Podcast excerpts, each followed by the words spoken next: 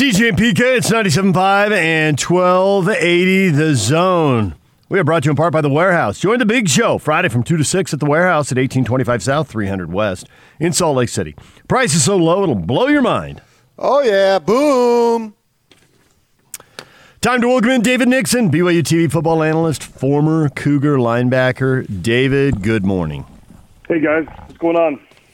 Well, there's the loss to Coastal Carolina, and I know people are saying, hey, it's been a few days, everyone's got to get over it and move on to the next game. And I'm curious, in your career, high school, college, is there a loss you never got over? We hear that expression. Do you ever get over them?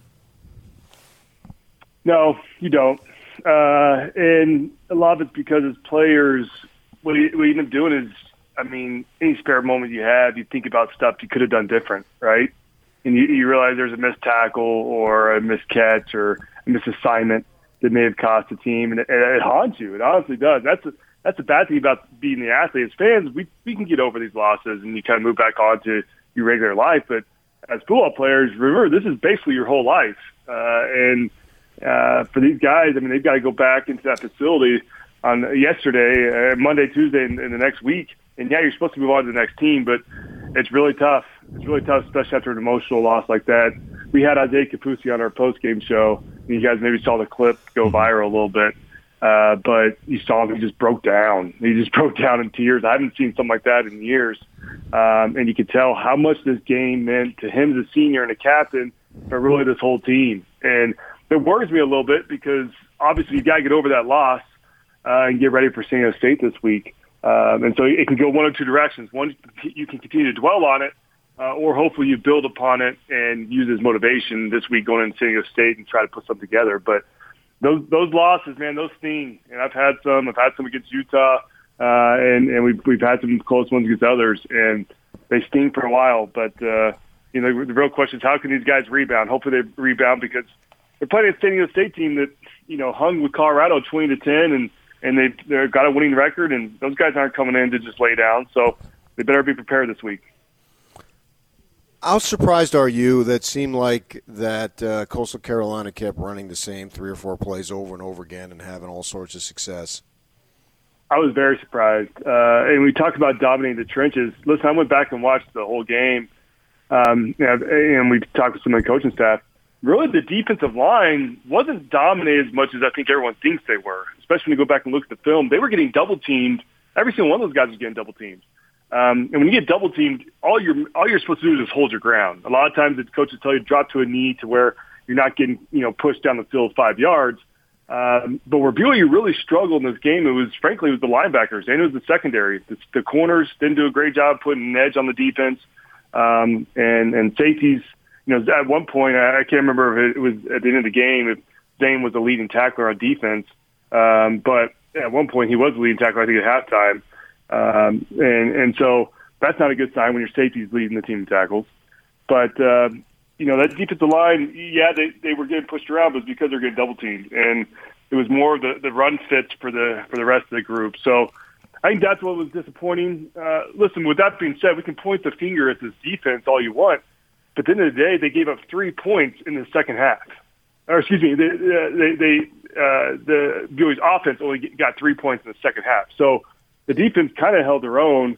They had the one long drive in the second half. But other than that, they had a couple three and outs and a five and out. And so, you know, offensively, there's I mean, there's fingers to be pointed everywhere, right? Offensively, BYU struggled to put up any points in that second half, and, and I feel like the the theme of the game was just BYU's missed opportunities and shooting themselves in the foot.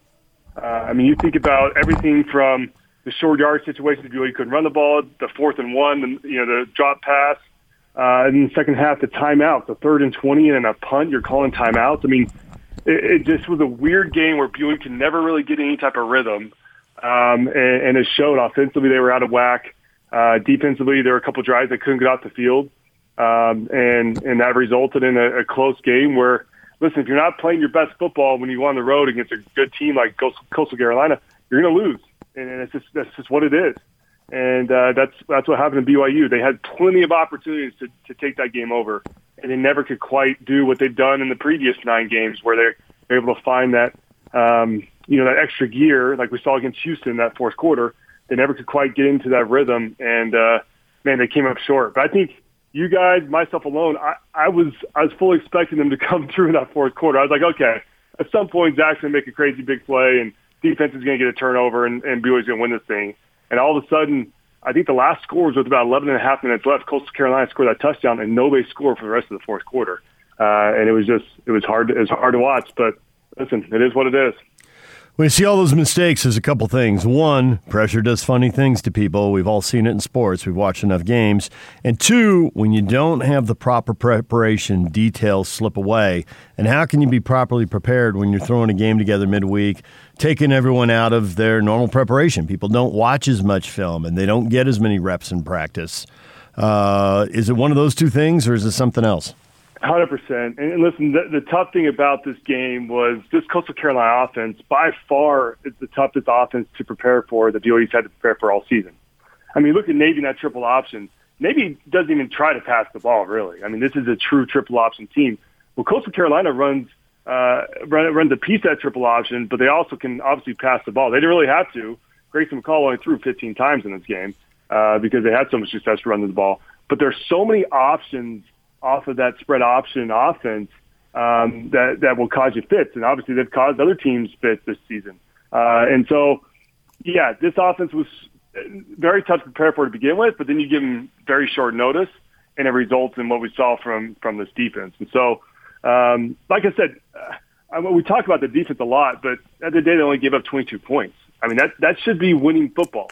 I mean, and then you look at the stats. BYU outgained Coastal Carolina 405 yards to 366.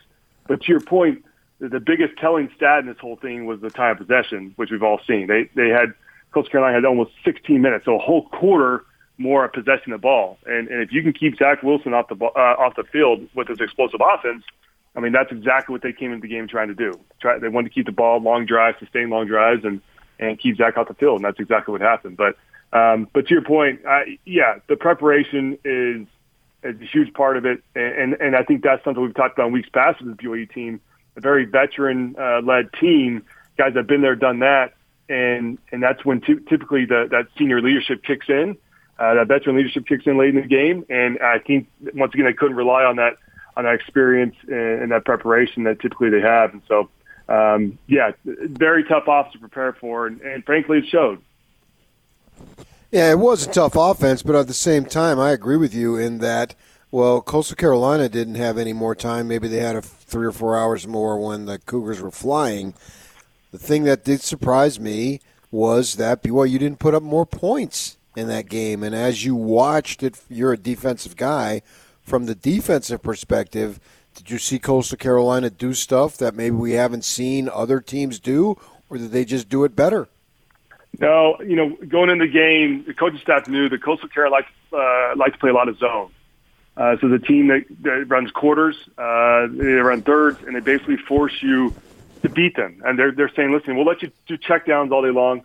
We'll let you try to find the, the, the creases in the zone, but we're not going to let you complete the deep ball and the big plays over the top of us. Um, and and frankly, I, I think when you go back and watch the game as well, I think Zach, uh, you know, missed a lot of underneath throws. I, you look at the the play to Romney on the fourth and one is a great example. He had Isaac Rex wide open on the check down.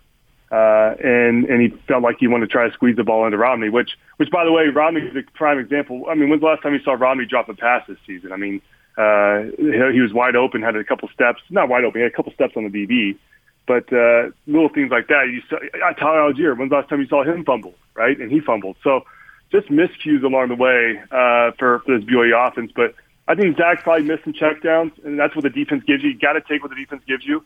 And the defense was giving him that, and, and he missed a couple checkdowns.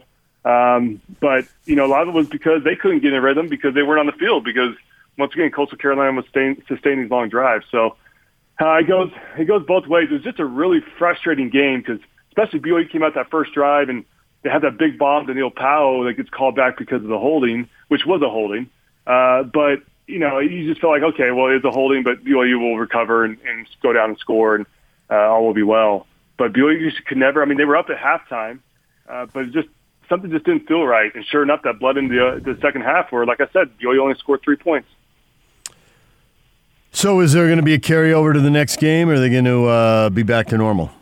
You know, I hope not. We talked about with you know I referenced it earlier with with this uh, veteran group that's been around the block. You know, and it's senior night. I hope these guys come out and use as motivation, and they come out uh, riled up and they want to prove that you know they're they're the team that went nine and zero oh and not nine and one. Um, and so, you know, I, I think they'll come out motivated and, and try to put a good game together. But um, we'll see. I, I think those first couple series will be pretty telling whether there's some uh, hangover from this previous game. But uh, we'll, we'll, you know, we'll, we'll see. I, I think there's still obviously, you know, we talk about independence, right? And we've talked about this in the past weeks with you guys as well. What What are your objectives and what are your goals as a BYU football team during independence? Obviously, you don't have a conference championship to play for, like some of the, like all these other guys are doing right now. Um, and so, what do you want to be? You want to be relevant. You want to be nationally ranked. Um, and of course, you want to try and get to a New Year's Six bowl. So the New Year's Six bowl game is pretty much out the window at this point. Uh, and so you still can be relevant and you still can be ranked.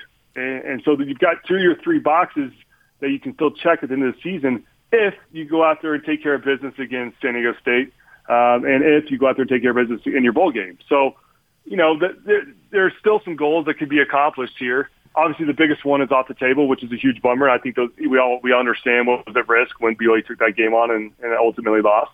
Um, but you can still go out there and have a successful season uh, with with what they have left. So I think that's something else you got to keep in mind if you're a player. Not all is lost. Uh, you can still finish in the top 15 in the country, um, and maybe even squeak into the top 12 in the AP, uh, and, and and see what happens.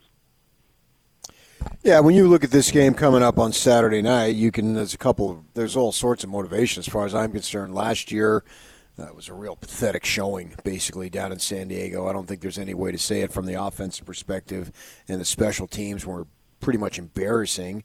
So you have that going for you. And two, you talk about all how all isn't lost. Well, it took a hit, some respect here nationally. If you lose to San Diego State, then all the respect is going to go down the drain. And I don't want to use necessarily from the negative standpoint of motivation, but there is that. And at the same time, if you go out and just blow those guys away, which doesn't happen against San Diego State, you look at all their scores, pretty good defense. They're not giving up a lot of points. Even in their losses, they're not giving up a lot of points. So if you can run out 35 points or so. That's going to show something. And then I think maybe, you know, it's about perception and you're battling that. If you win this game and win it fairly easily, then you could point well, yeah, I mean, they only had a few, a couple days notice, had to get on a plane and fly 2,200 miles. And here they got back to normal and they came back and they reestablished themselves. So if you want to play that game, I think there's a bunch that you can play it and set it up for the Cougars to have a level of motivation and resolve going into this game? 100%. I think there's definitely a statement to be made with how they respond, uh, you know, this week against San Diego State. And and to your point, this is, you know, people have been dubbing it the revenge tour for Zach. Zach Zach didn't have a great game, obviously, against San Diego State last year. Three tur- the whole offense had three turnovers, um, and and he just really struggled. Only put up three points. And so, yeah, I think for him, this is one of those games where you know that was that was BYU's last regular season game last year, and then of course it went on to the bowl game. But um, I, I think he wants to obviously in his season, and and frankly, this is probably his senior night, right? I mean, as a junior, I don't see him coming back in any scenario at this point. I mean, if you're a top ten pick, uh, that like he's being projected, you're definitely going to the league. I mean, that's that's money you can't pass up on. So.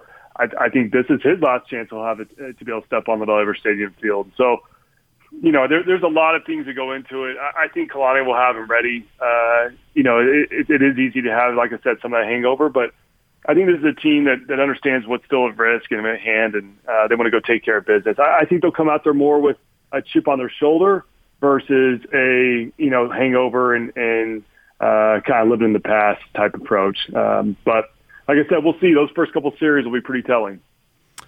So, do you expect them to have much of a problem with San Diego State's run game? Because San Diego State doesn't throw the ball very well. They've played three different quarterbacks. I think some of it's been injury, some of it's been performance, but they're very dependent on the the run game. So, is BYU going to have a problem tackling and setting the edge and all the stuff you talked about earlier?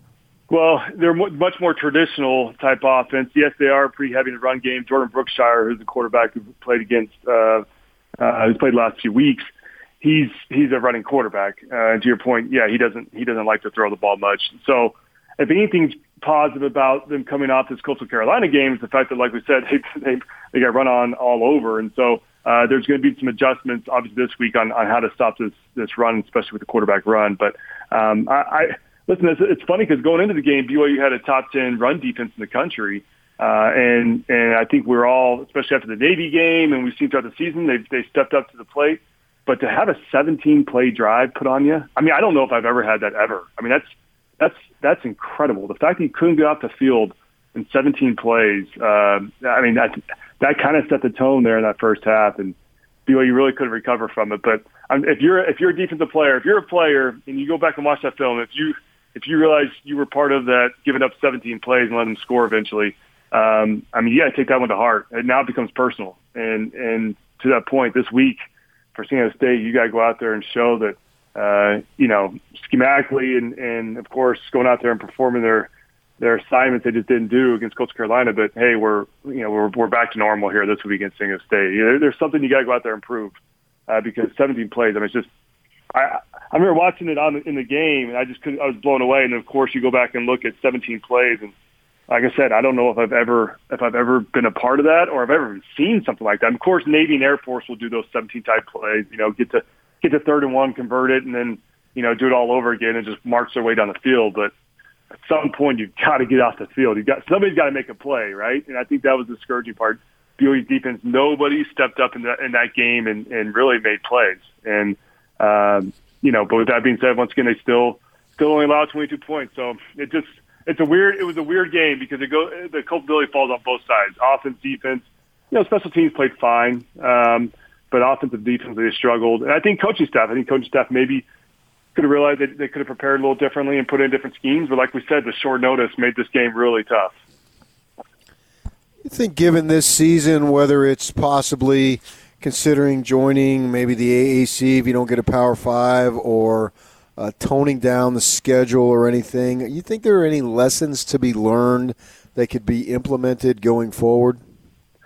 I think so. I mean, listen, I've, I've always been a proponent of stay independent. Uh, you know, schedule up the P fives. I think I think it's fun for a player and a, and the program. But I mean, come November, December, and years past during during independence, frankly, BYU hasn't really been uh, relevant. I mean, they haven't been ranked uh, because they play such a brutal schedule, and so. This, uh, and I tweeted this out the other day. I go, listen, despite the result against Coastal Carolina, I tweeted out, I think the night of, I, I just was kind of reminiscing on how fun this week that week had been. Right? I mean, you think about hearing about the rumors of BYU potentially playing. I mean, we sat last week at this same time, and I pretty much said, "Yeah, I'm not hearing anything. I, I think I there's no way BYU plays this week."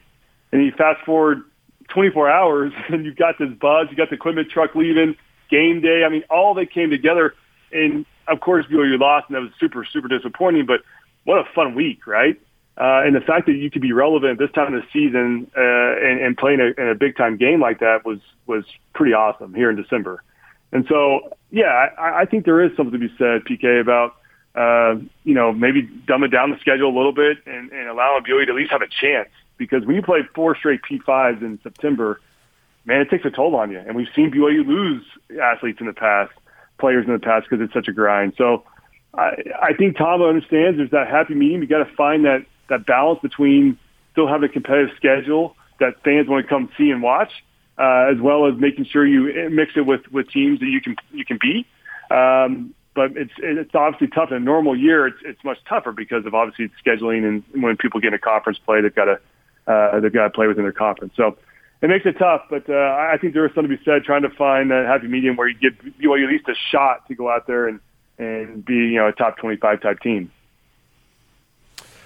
Well, we appreciate your time. Thanks for coming on, David. Yep, sounds good. Thanks, fellas.